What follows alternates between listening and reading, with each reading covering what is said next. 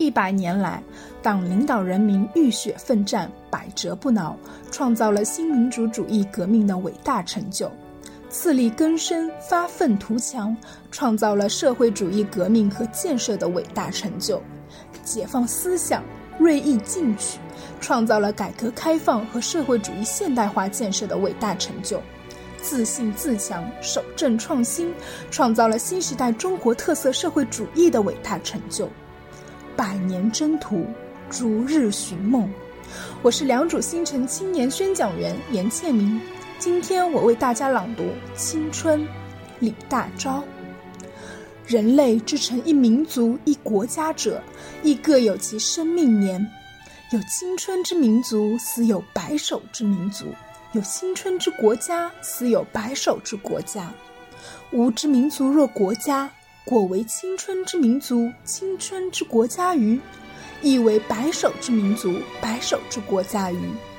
苟已成白首之民族，白首之国家焉，吾辈青年之谋所以置之回春，为之再造者，又以何等信力与愿力从事，而刻以助效？此则系乎青年之自觉何如耳？一族之参吾国者，则曰。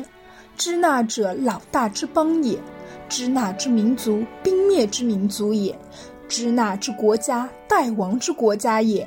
洪荒而后，民族若国家之地兴帝亡者，然其不可计矣。支那自黄帝以降，赫赫然树独立之志于亚东大陆者，四千八百余年于兹矣。历史久远，纵观横览，罕有其伦。激起民族青春之期，远在有周之势，典章文物灿然大备。过此以往，渐相衰歇之运，然由尽衰尽微，扬其余晖，以至于今日者，得不谓为其民族之光宇。夫人寿之永，不过百年；民族之命垂五千载，斯亦寿之至也。印度未生世家而兴。故自释迦生而印度死，犹太未生耶稣而立，故自耶稣生而犹太亡；支那未生孔子而建，故自孔子生而支那衰。